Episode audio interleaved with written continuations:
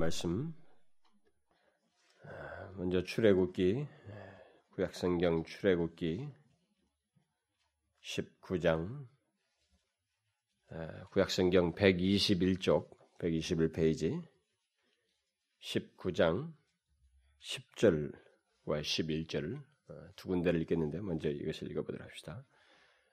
출애굽기 19장 10절과 11절 우리 다 같이 읽도록 하겠습니다. 시작. 여호와께서 모세에게 이르시되 너는 백성에게로 가서 오늘과 내일 그들을 성결케 하며 그들로 옷을 빨고 예비하여 제사일을 기다리게 하라. 이는 제사일에 나 여호와가 온 백성의 목전에 시내산에 강림할 것임이니 거기 뒤로 좀 넘기시면 그 사무엘상 사무엘상 434쪽 434페이지 사무엘상 16장 우리 5절 한 절만 보도록 합시다. 사무엘상 16장 5절 한 절 다 같이 읽도록 하겠습니다. 시작.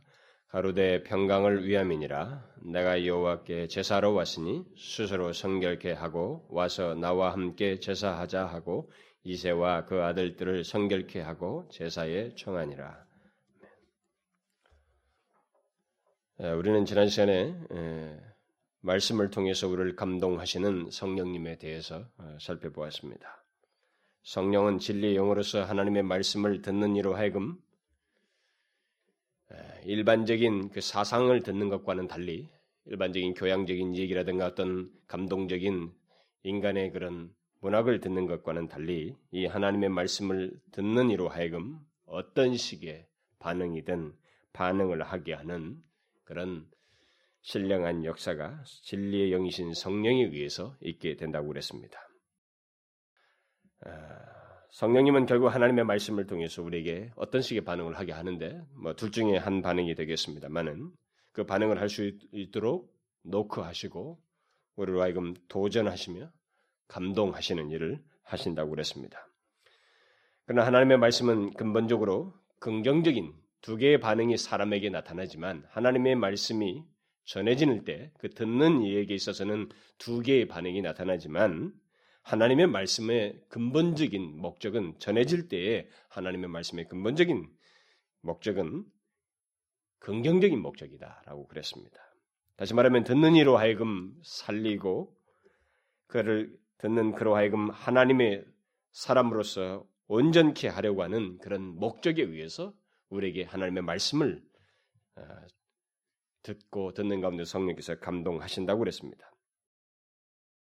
그래서 그런 목적에 상응하는 반응이 만일 일어나지 않는다면 성령께서 하나님의 말씀을 우리에게 통해서 역사하실 때는 그런 것이 그의 긍정적인 궁극적인 목적인데 그런 목적이 상응하는 반응이 일어나지 않고 그 반대의 반응이 하나님의 말씀을 들음에도 일어난다면 다시 말해서 하나님의 말씀을 들으나 전혀, 전혀 변화가 없다면은 오랫동안 교회에 나와서 예배를 드리고 하나님의 말씀을 들었지만 그 사람의 내면에 그의 삶에 전혀 변화가 없다면 그것은 하나님의 말씀에 문제가 있는 것도 아니고 말씀을 통해서 감동하시는 성령님에게 문제가 있는 게 아니라 듣는 이의 마음이 강팍해서 그런 것이다.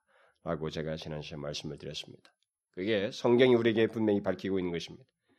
성령은 우리를 하나님의 사람으로 온전케 하기 위해서 지금도 말씀을 통해서 그의 백성들 백성된 자들에게 역사하십니다. 그러므로 하나님께 예배하고 그의 말씀을 들으면서 아무런 변화와 반응이 없는 것이 얼마나 처참한 일이고 비극스러운 일인지를 기억을 해야 된다는 것입니다. 그러나 이것은 실제적으로 이런 비극스러운 현실은 교회 안에 있습니다. 교회 안에 예수를 믿은 해수가 오래임에도 불구하고 하나님의 말씀을 여전히 듣고 있음에도 불구하고 그들의 삶에 그들의 중심에 내면에 어떤 변화도 일어나지 않냐고 밋밋하고 마치 소셜 클럽을 가지고 있는 것처럼 그런 데 참여하는 것처럼 그저 침묵적이고 의무적이고 상투적이고 형식적인 그런 오랜 신자들이 엄연히 교회 안에 존재하고 있습니다. 우리 한국 교회는 물론 우리뿐만 아니라 뭐 서구 교회도 다 마찬가지입니다만 엄연히 그런 것이 존재합니다. 그것은 대단히 비극스러운 것입니다. 성령께서 역사하시지만 그 역사가 그에게 무시되어지고 있고 그 강팍한 자의 심령을 통해서 제한되고 있는 것입니다. 사실 하나님께 드리는 예배는 예배자의 전인격적인 반응을 전제로 하고 있습니다. 하나님께 예배한다고 하면서 자신의 마음이 전혀 준비도 되지 않고 또 하나님께 진실함으로 향하지 않는다면 그것은 그 바른 예배를 드릴 수도 없을 뿐만 아니라 그 예배자가 벌써 하나님 앞에 바른 예배를 드릴 수 없는 조건을 가지고 나와 있다는 것을 우리는 알아야 됩니다. 예배자가 예배 속에서 감격하며 소위 하나님의 은혜를 크게 경험하기 위해서는 반드시 우리의 마음과 태도에 준비가 있어야 합니다. 바로 그런 의미에서 반드시 이런 준비가 있어야 돼요. 그래서 제가 오늘은 그 문제를 오늘 말씀을 통해서 살펴보려고 하는 것입니다. 다시 말해서 예배에는 하나님께 드린 예배에는 준비가 있어야 한다는 것입니다. 마음의 준비가 있어야 한다는 것입니다. 우리의 예배가 정령 천지를 창조하신 이 우리가 사는 이 모든 삼라만상 온 우주를 창조하신 창조주로서 유일하게 계시는 살아계신 하나님께 또 우리의 생명을 창조하신 하나님께 예배하는 것이라면 그 예배는 아무런 준비 없이 들을 수가 없습니다. 만일 이것에 대한 믿음이 없다면 그 사람은 넌 크리스천이 되겠습니다만 예배자로 예배자일 수가 없습니다만 분명히 하나님, 그런 하나님을 믿고 그분에 대한 믿음 아래서 예배를 드리기를 원한다면은 그 예배는, 그 예배자는 반드시 마음의 준비가 있어야 된다는 것입니다. 이것은 제가 굳이 말하지 않아도 여러분 모두가 잘 아는 사실이고 우리가 그런 대상을 향한 우리가 어떤 태도를 취해야 되는 것은 우리가 상식적으로도 납득할 수 있는 것입니다. 우리가 인간적인 세상에서도 왕을 만나러 가기 위해서는 준비를 하는 것이 마땅한 것입니다. 여러분 청와대 들어가기 전에 몇 시간 전부터 사람이 가서 검열 받는 거 아시죠? 미리 가서 그들이 준비를 해야 되는 것입니다. 하나님께 예배하기 위해서 우리가 준비가 없다는 것은 상식적으로 납득이 할 수, 납득할 수가 없는 것입니다. 하나님은 인간이 아니십니다. 그는 영존하시는 영원부터 영원까지 계시는 분이시며 천지를 창조하시고 우리의 생명과 영혼을 주관하시며 우리 가운데서 지금도 역사를 다스리시고 역사를 마무리 지으실 심판하실 하나님이십니다. 특히 그는 우리를 죄에서 구원하신 분이십니다. 바로 그러하신 하나님께 예배하는 자가 마음에 어떤 준비도 없이 사랑의 표정도 없이 하나님께 예배한다는 것은 도저히 있을 수가 없는 일인 것입니다. 우리는 하나님께 당연히 준비된 마음으로 예배를 해야만 하는 것입니다. 우리는 준비 없이 하나님께 예배하는 것이 무엇을 의미하는, 의미하며 그 결과가 무엇인지를 분명하게 좀 알아야 됩니다. 왜 우리들이 예배 속에서 은혜를 받지 못하는가? 소위 하나님께 온전한 경배와 찬양을 드리지 못하는가? 우리가 예배를 속에서 인간의 잔치가 되고 하나님을 영화롭게 하는 그런 참된 예배를 왜 드리지 못하며 그런 예배 속에서 마땅히 있어야 하는 감격, 성령의 역사를 통한 은혜의 감격들이 왜 우리들의 예배 속에 없는가? 그것은 다른 이유가 아닌 것입니다. 하나님께 마땅한 태도를 그 마음의 준비를 가지고 나오지 않기 때문에 저는 이 부분에 대해서 두 번에 걸쳐서 나누어서 살펴보려고 합니다. 오늘은 일반적인 의미에서 예배를 준비하는 것과 관련해서 살피고 다음 시간에는 예배 속에서 하나님께서 우리에게 말씀하실 때 그 말씀을 아, 하시는 가운데서 우리에게 은혜를 더욱 크게 경험하게 하시기 때문에 그 말씀을 듣는 것과 관련해서 가져야 할 어떤 자세와 태도에 대해서 아, 우리 어떤 마음의 준비가 필요하다는 것을 아, 연이어서 살펴보려고 합니다. 자, 그럼 먼저 오늘 본문을 통해서 우리들이 하나님께 예배하기에 앞서서 먼저 가져야 하는 우리의 마음의 준비에 대한 그 말씀을 살펴보도록 하겠습니다. 오늘 우리가 그 두 개의 본문을 읽었습니다만 먼저 그 출애굽기 본문에서 하나님은 모세에게 자신이 이스라엘 백성들 가운데 강림하시기에 앞서서 미리 준비를 시키십니다. 미리 오늘과 내일 양 이틀 동안 온 이스라엘 백성들로 하여금 약 250만에 해당하는 그 이스라엘 백성들로 하여금 그들 스스로를 성결케 하고 옷을 빨고 예비하여서 제3일을 기다리라. 하나님께서 강림하실 것을 기다리라라고 이렇게 명하십니다. 하나님은 이스라엘이 출애굽한 지 출애굽하여서 애굽을 넘어서 강을 바다를 지나서 이제 마침내 이 시내산에 이르는 것입니다. 그때 이르렀을 때 이제 그들 가운데 직접 임하셔서 말씀하시기 위해서 이제 이런 말씀을 하신 겁니다. 내가 직접 임하여서 너희들에게 말씀할 것이니까 너희들은 모두 성결케 하고 준비하여서 그 날을 대비하라. 이렇게 말씀하신 것입니다. 하나님께서 백성 가운데 임하신다는 것은 바로 예배의 본질입니다. 그것이 예배의 가장 핵심적이고 본질적인 것입니다. 그런데 하나님은 자신의 임하심에 앞서서 이스라엘 백성들로 하여금 이틀 동안이나 성결케 하고 옷을 빨고 예비하여서 제3일을 기다리라고 이렇게 말씀하시고 있습니다. 나중에 하나님은 아직 이들이 그냥 출애굽만 했지 체계적으로 어떻게 하나님을 예배해야 되며 그들이 어떻게 체계를 갖춰야 되는지 아직 아무것도 체계가 안 잡혀 있습니다. 그냥 출애굽에서 막 이동해서 시내산에 도착했기 때문에 지금 바로 그 이런 식의 말씀을 하시고 있는 것입니다. 나중에 가면 출애굽 후반에서부터 이제 레위기 민수기를 통해서 이들에게 이제 앞으로 체계적으로 이스라엘 백성들이 어떻게 하나님 앞에 나와야 되는지 하나님께서 그들 가운데 이제 강림하시는 것을 그들이 어떻게 준비하여서 나왔는지를 체계적으로 말씀을 해주십니다. 그러기 위해서 하나님이 임하시는 어떤 상징적인 그 성막을 짓는 것, 그 다음에 지성소를 어떻게 두고 그것을 어떻게 지으며 거기에는 어떤 사람들이 구별해서 나가야 되고 제사장들은 들어올 때 하나님 앞에 제사를 드릴 때는 예배를 하기 위해서는 제사를 드려서 제물들을 어떻게 구별하여서 정성스럽게 드려야 하며 이런 것들을 너희들은 드릴 때 어떤 준비된 마음으로 예물들을 다뤄야 되고 각을 어떻게 뜨며 그리고 제사장들을 들때 너희들은 반드시 구별된 예복을 가지고 나와야 되며 너희들은 마음의 준비를 철저하게 해서 하나님 앞에 혹시라도 경솔하게 나와서는 안 된다고 하는 사실들을 체계적으로 쭉 뒤에서 가르칩니다. 그것의 원조예요, 지금. 그것의 시작인 것입니다.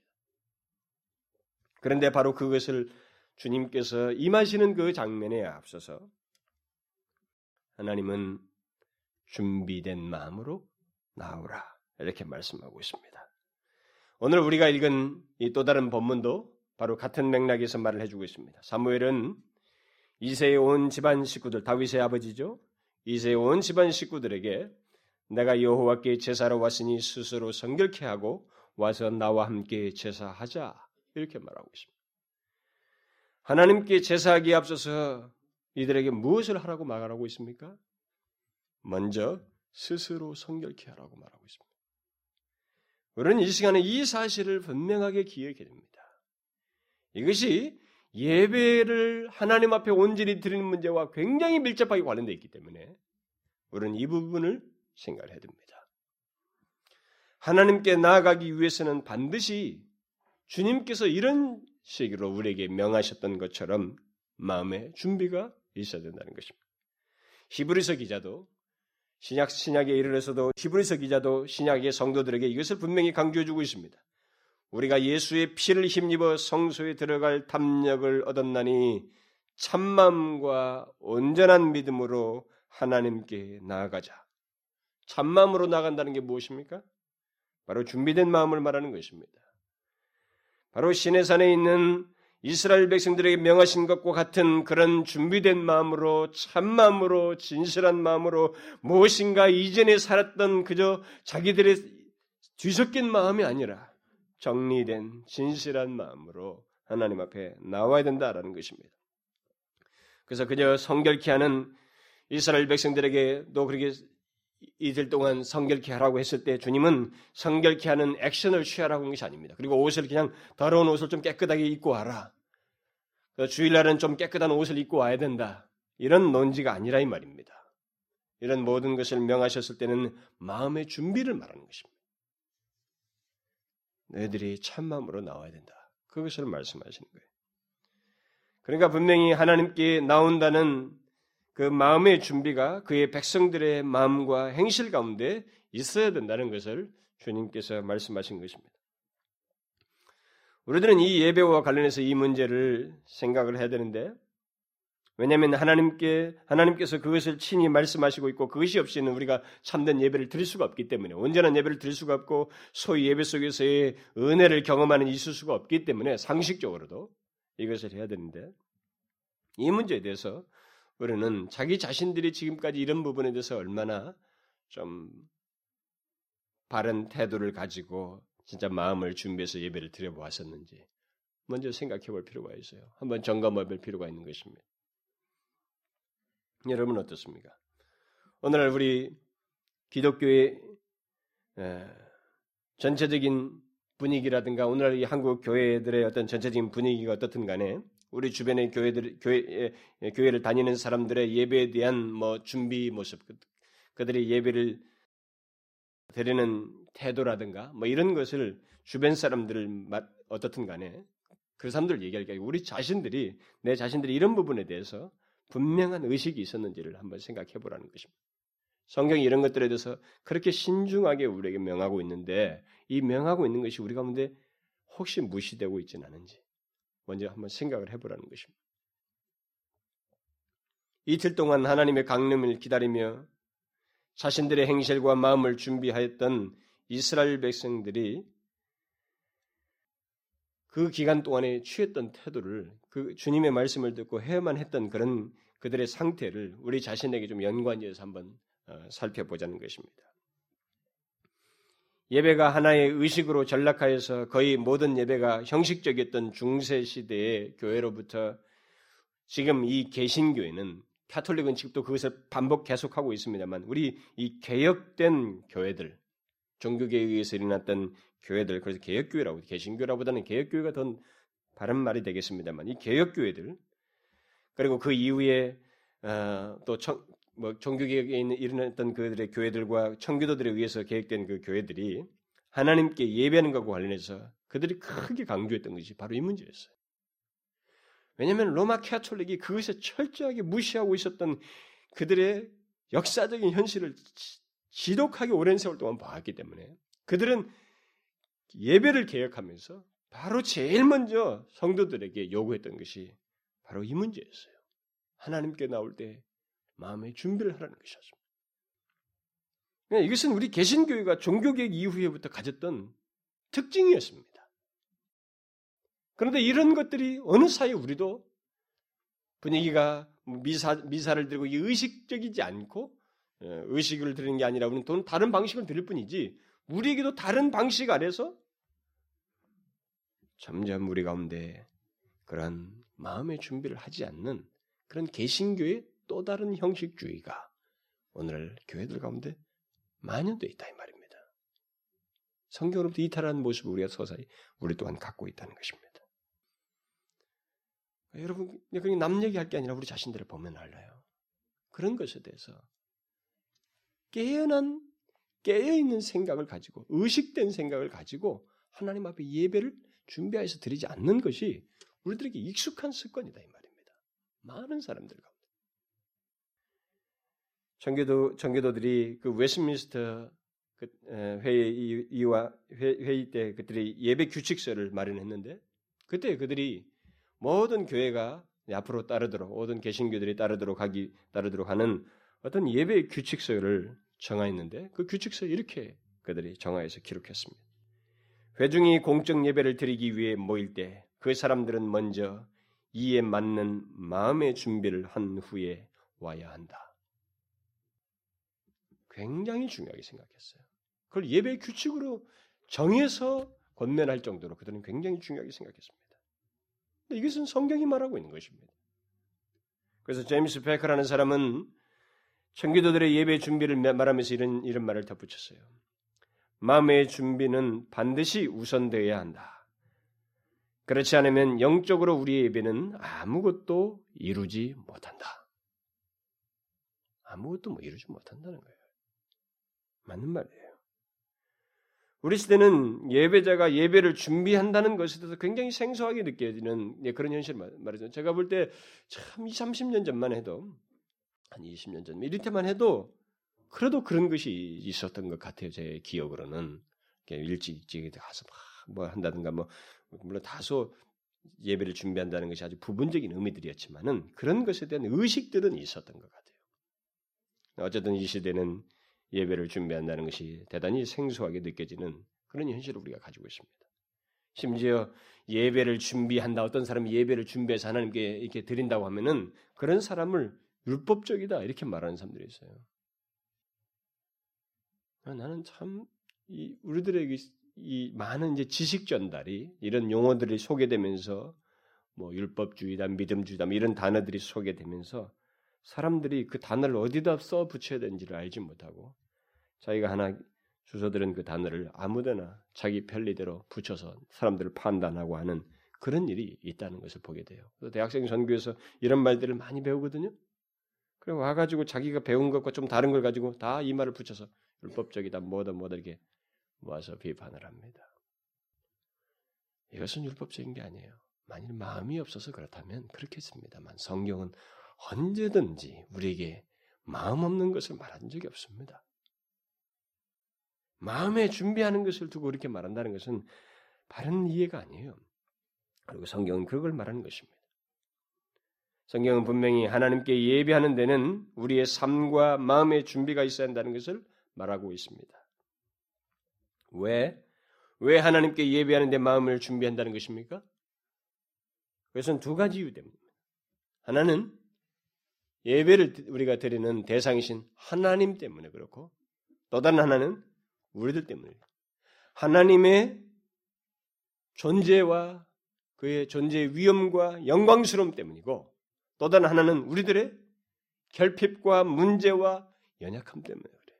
이것 때문에 준비가 필요한 것입니다. 여기서 좀 더 상세히 좀 간단히 좀 언급을 하면은 우리는 하나님이 누구이신지를 알 것 같으면 그의 성경이 명하고 있는 대로 하나님의 존재와 그의 영광스러움에 대해서 안다면은 우리는 마땅히 그 예배의 대상이신 하나님께 준비를 갖춰야만 하는 것입니다. 준비 없이 들을 수가 없죠. 거룩하시고 존귀하시고 위대하신 크신 하나님께 준비 없이 나아간다는 것은 있을 수가 없어요. 하나님 때문에 예배의 대상이신 하나님 때문에 우리 마땅히 준비를 해야 되는 것입니다. 저는 이 부분에 대해서 예배의 대상에 대해서 말을 하면서 이미 언급을 했습니다. 히브리서 기자는 이런 것과 관련해서 한마디 덧붙인 것이 있는데 하나님은 소멸하시는 분, 불이시기 때문에 그의 그에게 마땅한 태도를 어, 가지고 하나님을 섬겨야 된다. 그런 말을 히브리서 12장에서 합니다. 우리가 진동치 못할 나라를 받았은즉 은혜를 받자. 이로 말미암아 경건함과 두려움으로 하나님을 기쁘시게 섬길지니 우리 하나님은 소멸하시는 분이시니라.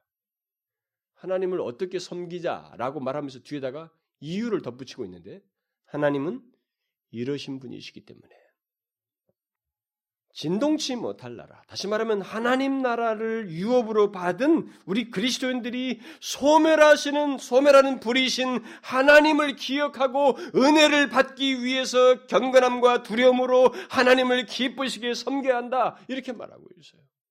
하나님이 어떤 분이신지를 기억하고 그분에게 마땅한 태도를 취함으로써 두려움과 경건함을 가지고 하나님 앞에 나옴으로써 은혜를 받아야 된다. 이렇게 말합니다.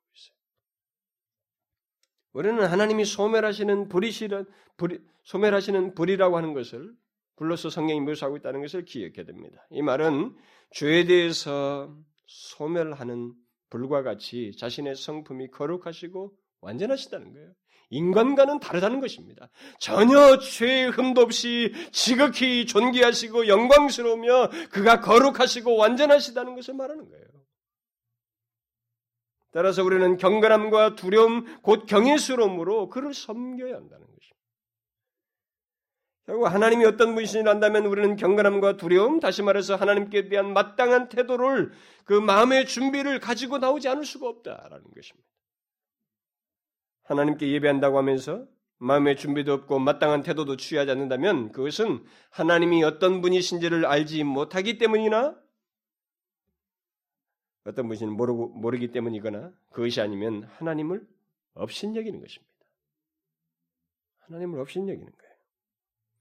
하나님이 어떤 분이신지를 모르는 사람이라면 마음의 준비나 태도 같은 것은 뭐 말할 수가 없겠죠. 그러나 그가 누구신지를 알고 예배하는 자라면 마음의 준비와 마땅한 태도를 갖는 것은 당연한 거예요. 그렇죠? 그래서 제가 앞에 서두에서 거의 물은 거예요. 하나님, 진짜 하나님에 대한 믿음을 가지고 있는 사람이라면, 그를 믿는다고 하면, 그분에 대한 마땅한 태도는 반드시 있어야 된단 말이에요. 근데 이게 안 맞아요. 하나님을 믿는다고 하는데, 그분은 하나님을 믿는 게 아니라 막 옆집 아저씨 대하 되셨나. 인간 대하는 것마다도 더 못한, 상사 대하는 것마다도 못한, 사랑하는 사람을 대하는 것보다도 못한, 성의 없고 준비되지 않은 그런 모습을 보이는 것이 굉장히 허다하다 이 말입니다. 우리는 하나님 자신의 존재와 존재의 위엄과 영광스러움 때문에 마땅히 그분을 알면 알수록 성경이 명하는 대로 마음의 준비를 가지고 그분 앞에 나와야 되는 것입니다. 또 우리가 하나님께 예배하는데 마음을 준비하는 또 다른 하나의 이유가 있다면 그것은 하나님께 예배하는 우리 자신들의 문제 때문에요. 우리 자신들의 한계와 연약함과 여러 가지 문제들 때문에 그렇습니다. 어떤 문제들이겠어요? 우리는 서로가 잘 압니다. 우리 자기 자신을 어느 정도 알잖아요. 우리는 매일같이 우리들의 삶 속에서 내가 원하든 원치 않든 안팎으로 우리의 마음을 산란케 하는 여러 가지 유혹과 주약된 현실들, 현실들 속에서 살아가고 있습니다. 그런 가운데서 우리는 마음이 나뉘기도 하고 죄의 유혹에 빠지기도 하고 있습니다. 우리는 그런 문제와 결핍들을 가지고 매일같이 살아가는 사람들이에요. 뭐 오늘 그렇게 좋았던 것을 내일까지 때로는 간직하지 못하는 여러 가지 안팎의 문제, 유혹과 이런 영향 아래서 우리가 살아가고 있어요. 그런 우리들이 하나님께 나오면서 그 어떤 마음의 준비도 하지 않는다는 것은 사실 있을 수가 없는 거예요. 우리가 스스로 잘 알지 않습니까? 자기 자신에 대해서. 이런 걸 한번 생각해 보십시오. 하루하루를 살면서 하나님을 의식하며 그에게 자신의 삶을 의탁하는 기도도 없이 또 하나님의 말씀의 인도를 받고자 하지 않는 하지 않으면서 이렇게 하나님의 말씀을 좀 묵상도 하지 않고 그런 것조차도 없이 그냥 자기만을 위해서 살아가고 또 여기 부딪히면 여기 이렇게 얘기하고 저기 부딪히면 저리 저는 저런 환경에서 그저 또 보고 느끼는 이런 모든 것에 영향을 쭉 받고 있다가 마음은 정말 속되고 추한 것들을 가득 채운 상태에서 하나님 앞에 예배한다고 한번 생각해 보십시오. 과연 경건함과 두려움으로 하나님을 섬기는 것이겠습니까? 그것이 참마음으로 하나님께 나오는 것이겠어요? 우리는 그게 안 되는 것입니다. 뭐 이 예배 참여하기 전까지는 살다가 예배당에 와서 뭐 하나님 예배한다고 그때 딱 뭐 정신 차리면 되는 게 아닌 것입니다. 그렇죠? 우리는 그렇게 안 돼요. 우리들은 모두 하루하루의 삶 속에서 사단의 유혹을 받으면서 살아가는 사람들입니다. 나의 의지와 상관없이 타인으로부터 외부적인 환경으로부터 마음을 혼란케 하는 많은 일들을 경험하면서 살아가요. 그것이 가정 안에서의 문제이든 직장 안에서의 문제이든 밖에서 어떤 친구들과 어울리는 어울리면서 갖는 음, 일이든 간에 우리들은 죄의 유혹을 받으면서 혼란스러움들을 경험하고 그런 것들을 이렇게 가지고 있습니다. 영향을 받고 경험하면서 또 우리들은 적지 않은 시간들을 세상적인 욕망과 사상과 이야기들을 보고 들으면서 보내고 있습니다. 또 많은 사람들은 TV에 푹 빠져서 생활도 하고 자기 취미 생활에 푹 빠졌다고. 어떤 사람들은 교회 다니는 사람 중에 중에는 도박꾼들도 있어요. 예배 전까지 도박을 열심히 하다가 여기 와서 예배 드리고 TV와 비디오를 실컷 보다가 주일날 예배도 드리고 눈이 펄게 가지고 여러분 그런 가운데서 진짜 예배 드릴 수 있겠어요? 정말 하나님께 취하는 태도 맞습니까? 우리는 밖에서부터부터 밖에서부터 밀려오는 주의 유혹으로부터 완전히 피해 살 수가 없습니다. 예, 그런 우리들의 환경이 있어요. 그런 이, 그렇게 우리는 그런 환경 속에 살아가는 자이기 때문에 반드시 우리가 준비가 필요하지 않으면 안 되는 그런 존재들이에요. 우리 자체가 우리들의 사회적인 우리들의 삶의 환경이라고 하는 것이 그렇기 때문에 하나님 앞에 나오면서 준비하지 않는다는 마음의 준비를 하지 않는다는 것은 안 되는 것입니다. 준비하지 않고는 하나님 앞에 제대로 예배를 드릴 수가 없어요. 그래서 우리는 마땅히 우리의 마음을 준비해야 되는데, 근데 우리는 이 밖으로서부터 오는 밖으로부터의 유혹과 주약된 영향뿐만 아니라 우리 자신 안에서의 문제도 있어요. 그렇기 때문에 또 준비를 하지 않을 수가 없습니다. 우리 안에 내적인 문제들이 있다고요. 수많은 문제들이 있습니다. 뭐 밖에서부터 오는 이런 죄의 유혹이나 이런 것들에서 영향 받은 것으로 인해서 생긴다고 하지만 또 우리 자신 안에도 하나님 앞에 살펴서 마음을 준비하지 않으면 안 되는 그런 괴팍한 것들을 우리가 가지고 있습니다. 뭐겠어요? 다른 사람들에 대한 우리는 뭐 우리들의 우리 생각이나 마음 속에 예배 드리기 전까지 우리들이 어떤 것에 대해서 이렇게 집착하고 마음이 많이 뺏겨 있는 것들이 있습니다. 어? 죄악된 죄악된 어떤 욕심과 뭐 음란한 것들과 이 더러운 생각들 그리고 다른 사람에 대한 미운 감정 그리고 서로 깨어진 관계들을 가지고 우리는 이게 뒤틀린 그런 정서나 마음 심보 같은 거 가지고 또 세상이 많이 뺏겨가지고 막 돈에 대한 집착, 자기 일에 대한 집착, 자기 가족이나 자식이나 사랑하는 사람들에 대한 보편적인 것이 아니라 그에 대해서 계속 마음을 쏟으며 거기에 대해서 근심 걱정하면서 뺏기는 이런 마음들, 집착들 이런 것들이 있습니다. 우리는 안팎으로 그런 우리 자체가 그렇다고 우리 자신들이 인간이.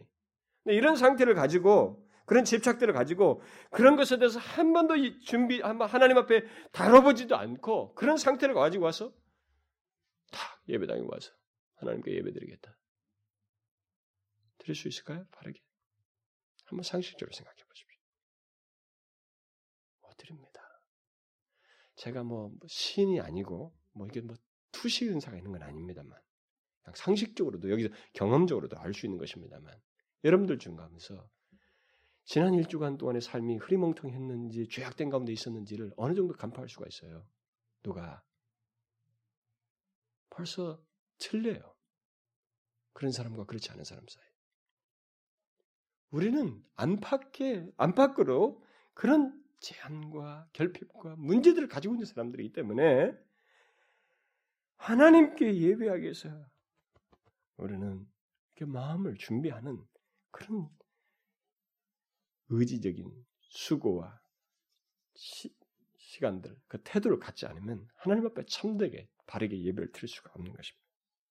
그래서 주님께서도 이런 문제들을 얘기하는 가운데서 내 형제에게 원망될 만한 일이 있거든 어? 있는 줄 생각나거든 하나님께 드리던 그 예물을 제단 앞에 두고 먼저 가서 형제와 화목하고 그 후에 와서 예물을 드려라. 뭐 이런 아주 단순한 사실이지만 주님께서 먼저 이렇게 말하시거든요. 재물 드리러 온 사람한테 하나님 앞에 제사를 드리겠다고 하는 사람한테 먼저 가서 형제와 화목하고 와서 예물 드려라. 주님도 그런 논지를 피하시는 거예요. 준비가 먼저 있어야 된다는 것입니다. 우리들에게. 그러니까 우리 하나님 앞에 나와서 무엇인가를 이렇게 예, 하나님 앞에 하기에 앞서서 그러니까 예배드리기에 앞서서 우리 자신들을 살피고 그래서 하나님께 예배를 드리는 일을 우리는 하지 않으면 안 되는 그런 존재들이다라는 그러면 어떻게 준비해야 될까요? 하나님 앞에 예배하는 거 어떻게 준비해야 될까요? 제가 몇 가지를 말씀드리겠습니다. 우리는 먼저 우리가 예배하는 대상이신 하나님의 존귀하심과 영광을 의식하는 일을 해야 돼요.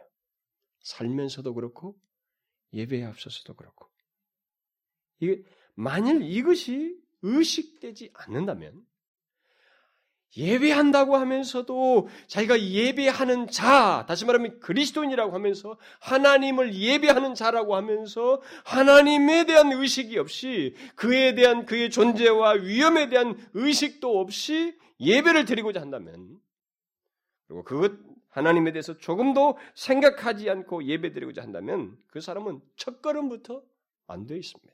틀렸어요. 첫걸음도 잘못되어 있는, 잘못되어 있는 것입니다. 그래서 그 사람은 먼저 뭐, 모든 다른 것에 앞서서 성경에서 보여준 것과 같이 태도를 취해야 돼요. 여러분이 계시록에 보면 뭐예요? 하늘의 정사와 권세와 천군 전사들이 영광과 존귀와 찬양을 누구에게 돌립니까? 하나님께 돌려요. 네. 그들이 취하는 그 태도를 하나님에 대해서 그들이 취하는 이 태도를 보게 되면 하나님이 어떤 분이신지에 대한 이해가 가득 차다고 하는 것을 우리 엿볼 수 있어요. 정사들이. 그러니까 그런 한, 우리가 예배의 대상이신 하나님에 대한 이런 반드시 이런 분명한 이해를 가지고 그를 의식하여서 묵상하며 예배하고자 해야 됩니다. 예배 준비는 이렇게 해야 돼요. 장차 온 세상을 심판하시고 나의 모든 것을 아시며 판단하실 하나님, 또 나를 사랑하시되 끝까지 사랑하시기로 마음먹으신 그 하나님을 우리는 생각하며 의식하며 예배를 드리고자 해야 됩니다. 우리가 예배를 준비한다고 할 때 가장 중요한 것은 삼위 하나님을 기억하는 거예요. 삼위 하나님을 의식하는 것입니다. 그래서 제가 지금까지 앞에 앞부분에서 삼위 하나님과 관련돼서 예배를 다 설명한 것입니다. 그게 성경의 내용이고. 그래서 우리는 나를 죄에서 구원하사 하나님을 아바 아버지라고 부르며 그와 영원한 관계를 갖도록 하신 갖도록 하기 위해서 십자가에서 죽으시고 다시 사신 예수 그리스도를 기억해야 돼요. 동시에. 그를 힘입어서 우리가 하나님 앞에 예배할 수 있게 되었기 때문에 예배의 준비는 나를 이 자리에 있게 하신 예수 그리스도 십자가의 죽으심으로 나를 죄를 대속하셔서 하나님과 가까이 할 수 없는 나를 가까이 하게 하신 예수 그리스도를 기억함으로 예배를 드려야 됩니다. 이게 준비예요. 우리를 이 자리에 있게 하시기 위해서 자신의 생명을 기꺼이 버리신 주님의 사랑을 기억치 않는다면 우리는 이 예배 속에서 진실할 수가 없어요. 어? 그를 힘입어서 나아가고자 하는 이런 이런 것들이 우리 가운데 생기지 않는 거예요. 그러니까 제가 지금 예배에 대해서 계속 성경에 있는 모든 내용들을 뭐 충분하게는 하지 않습니다만 대충이라도 몇 번에 설교를 합니다만 우리들이 놀랍게도 예배를 대단히 형식적으로 드린다는 거예요. 그리고 의식이 깨있지 않은 가운데서 반의식적인 태도, 이게 다소히 습관적으로 예배를 딱 참여한다는 것입니다. 그리고 예배 속에서 고작 기대한다는 것이 뭐냐면 앞부분은 다 자르고 설교 시간에 뭔가 좀 이렇게 들을 게 있는가. 다분히 강의와 교양 강좌가 되기 쉽상이다 이 말입니다. 오늘의 우리 분위기가. 아닙니다. 우리는 하나님을 삼위 하나님을 의식해야 됩니다. 성령께서 나를 하나님 앞에 온전히 서도록 이끄시고 감격스러운 예배를 드릴 수 있도록 나의 상태를 살피며 하나님을 사랑함으로 또 진실함으로 예배 드릴 수 있도록 나를 도우시고 감동해 주시기를 성령께 구하는 삼위 하나님을 의식하고 그분께 구하는 그런 준비를 해야 돼요. 음? 그게 예배 준비입니다. 또 우리는 우리의 마음과 생활 가운데 있는 죄악된 것들을 내놓고 그것들로부터 돌이킴으로써 마음의 준비를 해야 됩니다. 마음의 준비라고 하는 것은 그냥 예배 시간에 몇 분 전에 와서 조금 묵상해 보는 그게 아니고 오늘 본문에서도 보았던 것처럼 스스로 성결케 하는 일을 해야 되는 거예요. 이것을 우리들의 생활 속에서 먼저 해야 되는 것입니다. 그것이 예배를 준비하는 것이고 우리의 마음을 준비하는 것입니다.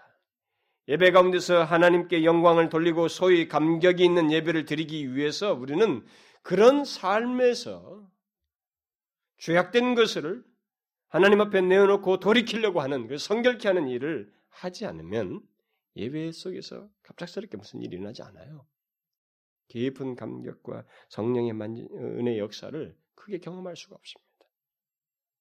결국 우리는 우리의 예배 준비가 예배 시간 전에 하는 것이기 전에 그게 뭐 그것도 일부를 포함하겠습니다만 그것이 아니고 그 이전의 삶에서부터 하는 것이라는 것을 알아야 됩니다. 이런 면에서 우리들의 공적인 예배는 삶과 결코 분리될 수가 없는 거예요. 우리는 하나님께서 이스라엘 백성들에게 이틀 동안 성결케라고 한 것을 잘 기억해야 됩니다. 그러니까 갑자기 나와서 하나님 앞에 무엇이든지 말씀하십시오. 듣겠습니다. 나는 잘못했습니다. 부족한 것이 많습니다. 이렇게 말한다고 해서 되는 게 아니라 그렇게 하는 것이 예배 준비가 아니고 먼저 삶 속에서부터 시작해야 된다라는 거예요. 여러분 우리는 이거 잘 알아야 됩니다. 그래서 만일 먼저 이런 것들이 없이 어, 그냥 20, 30분의 삶이 삶에서부터 죄에서 돌이키고 그런 예배를 준비한다고 하는 그런 돌이키는 죄악된 것으로부터 돌이키는 성결케 하는 일이 없이 그냥 예배 전에만 2, 30분 전에 와서 기도하기만 한다면 그것은 진실한 예배 준비가 되지 않죠. 될 수가 없는 것입니다. 진실한 마음의 준비가 아닌 것입니다. 또 우리가 마음의 준비를 한다고 할 때 가장 보편적으로 생각할 수 있는 것은 역시 기도입니다. 우리는 기도로 준비한다는 말을 씁니다만은 우리는 하나님께 예배하기에 부적합한 상태에 이르지 않도록 우리들의 일상적인 생활 속에서 기도하는 일을 항상 해야 할 뿐만 아니라 예배에 앞서서도 우리 자신들을 살펴 하나님께 고하고 동시에 그의 은혜를 구하는 기도를 해야만 하는 것입니다. 이런 것을 하나님 앞에 사모함으로 하는 사람과 그런 것도 없이 예배를 드린다고 하는 사람 사이에 같을 수 있겠어요? 없습니다. 주님은 준비 없이 예배하라고 하지 않았어요. 우리는 그렇게 기도함으로써 우리 자신들의 부족들을 성령의 비추심 안에서 보게 되는 것입니다. 우리들의 삐뚤어진 마음들, 미운 감정을 가지고 누구를 미워하면서도 예배드리고 내 자신의 모습, 같은 공동체 안에 있으면서 누구에 대한 편견과 잘못된 판단들을 했으면서도 떳떳하게 아무런 의식 없이 예배드린 나 자신의 모습들이 밝혀지고 하나님 앞에 용서를 구하고 이런 하나님 앞에 더 진실함으로 나아가는 그야말로 준비된 마음으로 나가는 것이기 때문에 성령은 우리가 기도할 때 역사하시거든요. 우리들의 언짢아진 마음들을 다스리시고 그 가운데서 우리에게 기회를 보이시고 회복시키시는 일을 하기 때문에 우리는 우리가 기도한다는 것은 다른 거 아닙니다. 기도 행위를 말하는 게 아니고 성령의 도우심을 받는다는 것입니다. 우리의 온전치 못한 마음 상태를 그의 도우심을 따라서 보고 살피며 회개하고 신령과 진정으로 하나님께 나아갈 수 있도록 그의 인도와 도움을 받는다는 것이에요. 그런 의미에서 기도를 해야 된다는 것입니다. 그게 예배의 준비예요. 그래서 우리는 하나님께 온전히 예배하며 하나님의 은혜를 크게 경험하는 감격스러운 예배를 드리기 위해서 기도로 준비하는 일을 뭐 예배 전에 나와서 또 일상의 그 이전의 생활 속에서부터 뭐 특별히 토요일 날도 좋고 뭐 이렇게 그 이전부터 우리가 하는 생활 습관이 있어야 되는 거예요. 그다음 또 우리가 예배를 준비한다고 할 때 곧 마음을 준비한다고 할 때 언급하지 않을 수 없는 또 다른 한 가지가 있는데 그것은 시간의 준비예요. 우리가 예배를 준비하는 마음으로 드린다면 예배를 준비하는 마음으로 드린다면 그것은 분명히 시간을 준비하는 것을 포함하는 것입니다. 그렇죠? 저는 이 부분에 대해서 여러 차례 말한 적이 있습니다만 여러분들 중에 누구를 꼭 지칭하여서 제가 이런 문제를 말하는 건 아니에요. 그냥 성경이 말하는 진리를 가지고 성경의 메시지와 그 원하는 내용을 말하는 것입니다. 이것은 가장 기초적이고 상식적인 것입니다. 하나님께 온전히 예배드리기를 원한다면 예배하기 위해서는 시간을 지키는 것은 물론이고 미리 와서 하나님께 준비하는 것이야말로 자연스러운 것입니다. 청령 하나님께 예배한다면 말이죠. 창조주 하나님께 예배한다면 우리는 그래야 되는 거예요. 그렇잖아요. 여러분 알다시피 우리들은 영화 한 편 보기 위해서도 줄 서지 않습니까? 미리 가가지고 표를 얻기 위해서 사랑하는 사람을 만나러 가기 위해서도 서둘러 가는 게 우리 아닙니까? 학교와 직장에 갈 때도 시간을 지키려고 하는 게 우리 아닙니까? 거기에다가 몹시 귀한 사람을 만나러 간다면 미리 기대, 가서 기다리는 게 우리들입니다. 우리들의 경험이에요. 그렇다면 만군의 여호와여 우리를 창조하시고 심판하실 그리고 모든 것의 주인 되시는 창조주 하나님께 대한 태도와 준비는 이런 식의 준비는 당연한 것입니다. 만일 우리를 구원하신 하나님께 예배한다고 하면서 시간을 지키지 않는다면 분명히 창조주 하나님께 예배한다는 것을 이 사람이 알고 있지 못하는 거예요. 어떤 분에게 누구에게 예배하는지를 알지 못하고 있다는 것을 또 그분을 진실로 사랑하지 않고 있다고 하는 것을 나타내 주는 것입니다. 시간을 준비하는 것은 하나님께 예배하는 우리의 마음의 준비인 것입니다. 제가 지금까지 말한 몇 가지 몇 가지 내용은 이 마음의 준비에 대한 이 말씀 이런 내용들은 우리가 지금까지 말한 내용을 어, 이런 것을 준비함으로써 곧 마음의 준비를 하여서 하나님께 예배드림으로써 어, 우리의 예배가 온전한 예배가 된다는 것을 어, 여러분들에게 가장 기초적으로만 말하는 것입니다. 제가 좀 더 많은 것을 얘기할 수 있지만 사실 우리 현실적으로 여러분들에게 피부적으로 느낄 수 있는 몇 가지만 얘기를 했습니다. 더 많은 것을 얘기하면 시간도 길어지고 내용이 또 깊어져야 되기 때문에 가장 기초적인 것만 얘기했어요. 이런 최소한의 내용을 가지고 우리가 마음의 준비를 해서 하나님께 예배 드릴 때 우리는 온전한 예배를 드릴 수가 있는 것입니다. 이런 마음의 준비가 없이 사실상 우리가 하나님께 영광을 돌리는 예배를 드릴 수도 없고 또 우리가 예배 속에서 감격하며 그의 은혜를 크게 경험하는 일도 사실상 기대할 수가 없다는 것을 우리는 알아야 됩니다. 그러니까 너무 도박적으로 하나님을 믿을 수가 없다는 것입니다. 가장 정확한 게 부모도 속이고 아내도 속이고 남편도 속이고 모두 속일 수 있지만 가장 정확하신 이가 하나님이에요. 이것을 우리가 어찌 이렇게 무시할 수 있단 말입니까? 아닌 것입니다.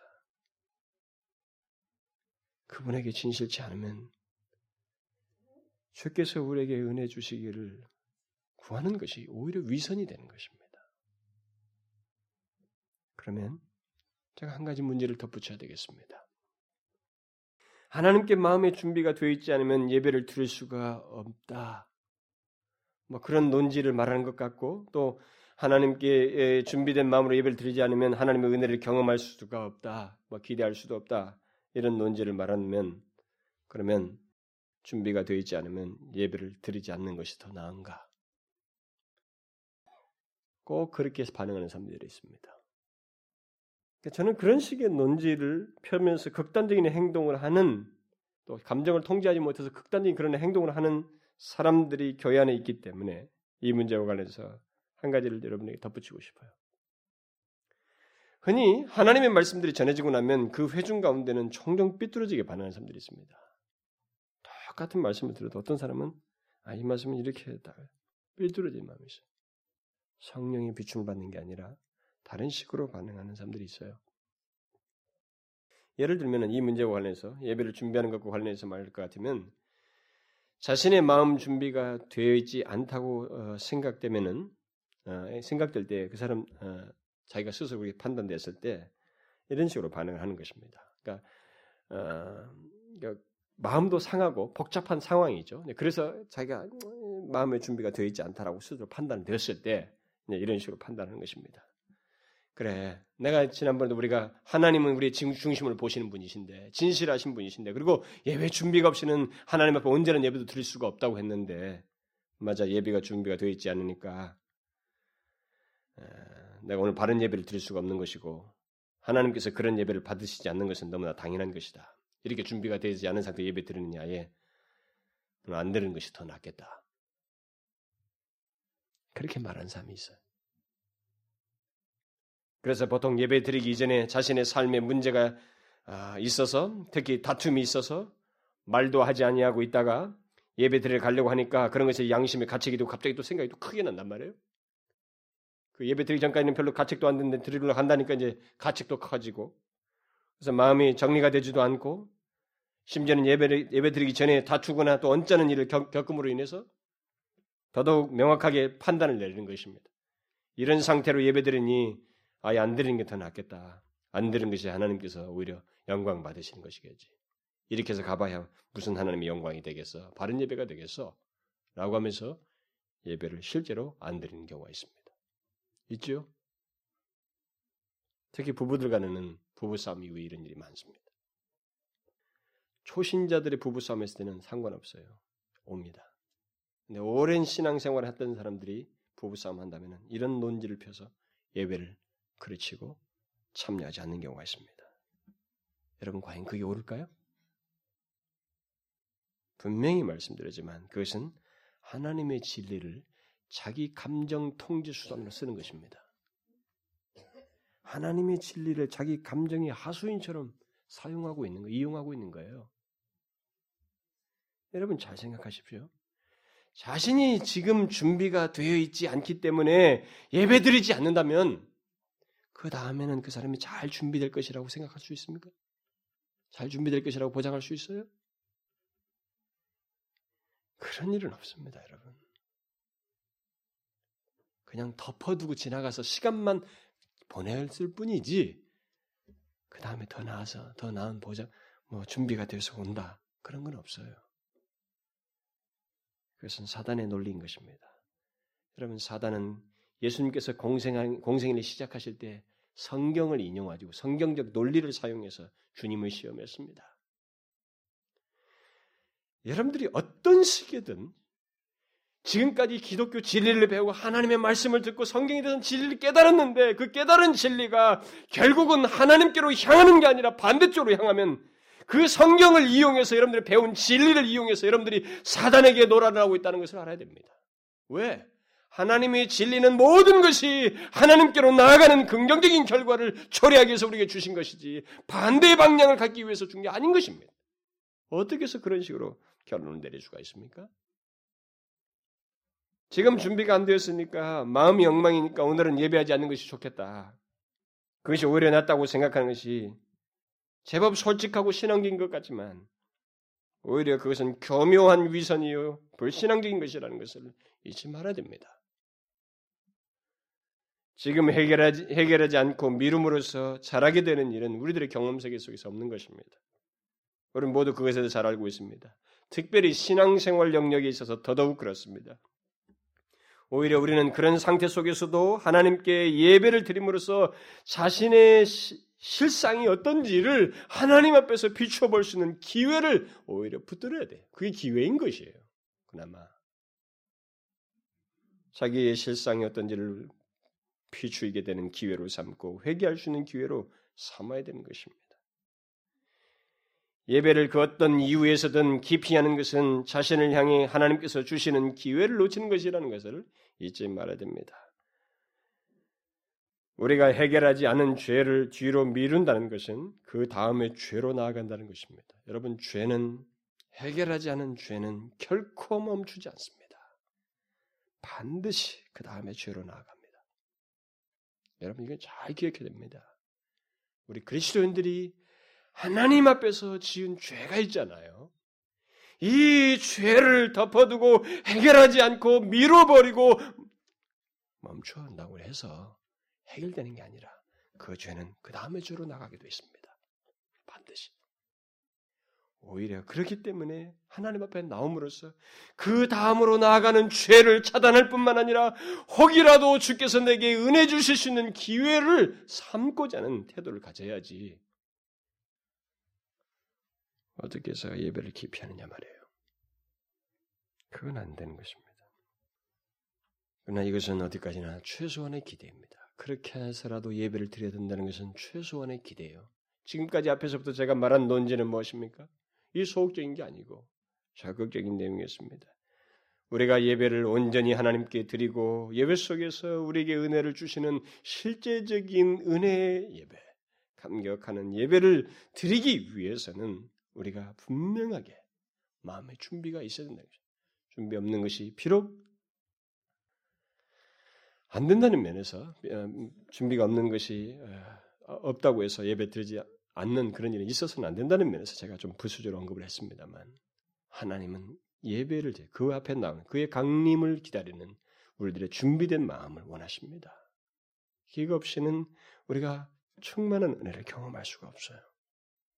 그래서 여러분들 우리는 이것을 잊지 말고 반드시 준비된 마음으로 하나님 앞에 나와야 됩니다. 우리가 왜 예배 속에서 은혜의 감격을 경험하지 못하는지 그 이유를 잘 생각하셔야 됩니다. 사람들은 다른 사람 핑계 대는 거예요, 자꾸. 뭐 예배가 뭐 어떻고 길어서 그렇고 뭐, 뭐 때문에 그렇고 뭐 설교가 어때서 그렇고 뭐가 여러분 그렇지 않아요. 우리에게 준비가 없어서 그래요. 스펄전이 회개한 거기는 그 교회 집사였습니다. 목사도 아니고. 설교자가 예정된 사람이 안 와가지고 그 교회 관리하는지 뭐그 교회 안에 집사가 평신도가 올라와서 설교했어요. 눈이 너무 많아서 설교자가 못 오니까. 근데 그 사람의 설교 듣고 스펄전은 거기서 회심했습니다. 그 사람은 지금 그것을 몹시 갈망하는 가운데서 예배 드리고 싶어서 갔던 것이기 때문에 그런 상태에서 교회를 향하고 있었던 차에서 결국 자기도 눈이 멀어서 거기 갔기 때문에 그런 준비된 상태에서 하나님께서 하셨던 거예요. 그래서 저는 아무리 예배를 전심으로 드려야 한다고 신령과 진정으로 드려야 한다고 경건함과 두려움으로 드려야 한다고 참마음과 온전한 믿음으로 드려야 한다고 아무리 외쳐도 준비를 하지 않는 그런 배짱 좋은 오늘날 크리스천들의 그들에게 있어서는 정말로 밋밋할 수밖에 없고 다른 사람들이 은혜 받는 것이 오히려 자기들에게서는 왜 저 사람은 맨날 우리게만 해? 그따위 소리나 했었고 자기에게 왜 그런 일이 나지 않는지에 대해서는 아무것도 한 번도 생각지 못해 보면서 그런 있을 수 없는 판단과 헛된 말들을 늘어놓는 경우가 교회 안에 있는 것입니다. 그래서 교회가 아주 무서운 거예요. 그런 면에서. 자기 기준에서 다른 사람을 칼질하고 판단하고 있는 것입니다. 자기가 마음이 경건함과 두려움으로 드려야 한다고 신령과 진정으로 드려야 한다고 수도 없이 들었음에도 불구하고 자기가 하나님 앞에 진실함으로 그렇게 준비된 마음으로 나오지 않았으면서도 그것에 대해서는 한 번도 생각지 않는다 이 말입니다. 여러분 기억하십시오. 여전히 자기 중심적으로 하나님께 예배드리며 마음의 준비 없이 하나님 앞에 나아가기 때문에 우리에게 예배 속에서 하나님 앞에 영광을 돌리는 일이 없게 되고 우리의 예배가 너무 인간 중심적으로 흘러가게 되고 우리들에게 감격이 없게 되는 것입니다. 하나님의 은혜 경험들이 없게 되는 거예요. 왜? 예배 속에서 마땅히 주의 영께서 역사하시게 되어 있는데 왜 그게 없는 것입니까? 우리들에게 그런 마음이 없는 거예요. 마음의 준비 없이 예배의 감격은 물론 하나님께 참된 예배조차도 드릴 수 없다는 것을 우리는 기억해야 됩니다. 그래서 반드시 예배를 준비해서 하나님께 드려야 돼요. 그래서는 마지막으로 조지 스윈넉이라고 하는 청교도가 예배 준비에 대해서 교훈한 말을 인용하고 마치도록 하고 마치도록 하겠습니다. 그 사람이 말한 것처럼 여러분들도 한번 그렇게 예배를 준비하십시오. 실제적으로 해준 말인데 이렇게 말했습니다. 그리스도인이여 그대의 하나님을 만날 준비를 하라. 토요일 밤에 그대의 침실로 가서 하나님의 명령이 신실치 못함을 고백하고 애통하라. 그대의 죄를 부끄러워하며 자신을 책망하라. 신앙적인 실행들을 하기 위해 그대의 마음을 준비시키고 도와달라고 하나님께 간구하라. 그대가 마땅히 행해야 하는 신성한 의무들과 관련되신 하나님의 무한하신 위엄과 거룩하심과 열심과 선하심을 묵상하며 상당한 시간을 보내라. 하나님의 거룩한 의식들의 중요성을 숙고하고 그대가 향유해야 하는 안식일의 시간이 짧음에 대해서 묵상하라. 그리고 불이 붙을 때까지 계속 묵상하라. 그러한 심사숙고에 의해 그대가 얻을 수 있는 유익을 그대는 상상할 수 없다. 이렇게 밤새워 구워진 그대의 심령의 솥은 다음날 아침에 쉽게 뜨거워질 것이다. 그대가 자려 갈 때 그렇게 잘 보살펴 놓은 불은 그대가 잠을 깼을 때 곧 불붙을 것이다. 만일 토요일 밤에 그대의 마음을 하나님께 맡긴다면 주일 아침에 그 마음이 하나님과 함께 있음을 발견할 것이다. 여러분 그렇게 준비하십시오. 기도합시다. 하나님 아버지 거룩하신 하나님께 우리가 너무 생각 없이 너무 마음에 겸비함도 없이 마치 내 주변의 인간에 대해서 취하는 태도보다도 못한 태도로 주 앞에 나오며 예배드렸던 간간의 지난날의 잘못을 용서하여 주옵소서. 하나님께 마땅히 취할 마음과 태도가 있어야 되는데 우리가 이 세상에서 잠시 살다가 이제 영원히 세세 무궁토록 모든 것을 주관하실 하나님 앞에 서야 되는데 그 하나님을 믿는다고 하면서도 그 하나님께 대한 태도가 너무나 우리가 부실하여 싸우니 주여 용서하여 주옵소서. 예배하기에 앞서서 우리의 자신의 삶을 성결케 하며 우리의 마음을 준비하여 진실함으로 주님을 의지함으로 성령의 도움을 구하는 마음으로 예배케 하여 주옵소서. 그런 가운데서 주님께 영광이 되는 예배요, 우리에게 한없는 은혜가 있는 감격스러운 예배를 경험하는 저희들 되게 하여 주옵소서. 사랑하는 주의 백성들 가운데 하나님이여 모두가 주님을 향한 진실한 마음으로 나오는 은혜를 덧입게 하여 주옵소서. 예수 그리스도의 이름으로 기도하옵나이다.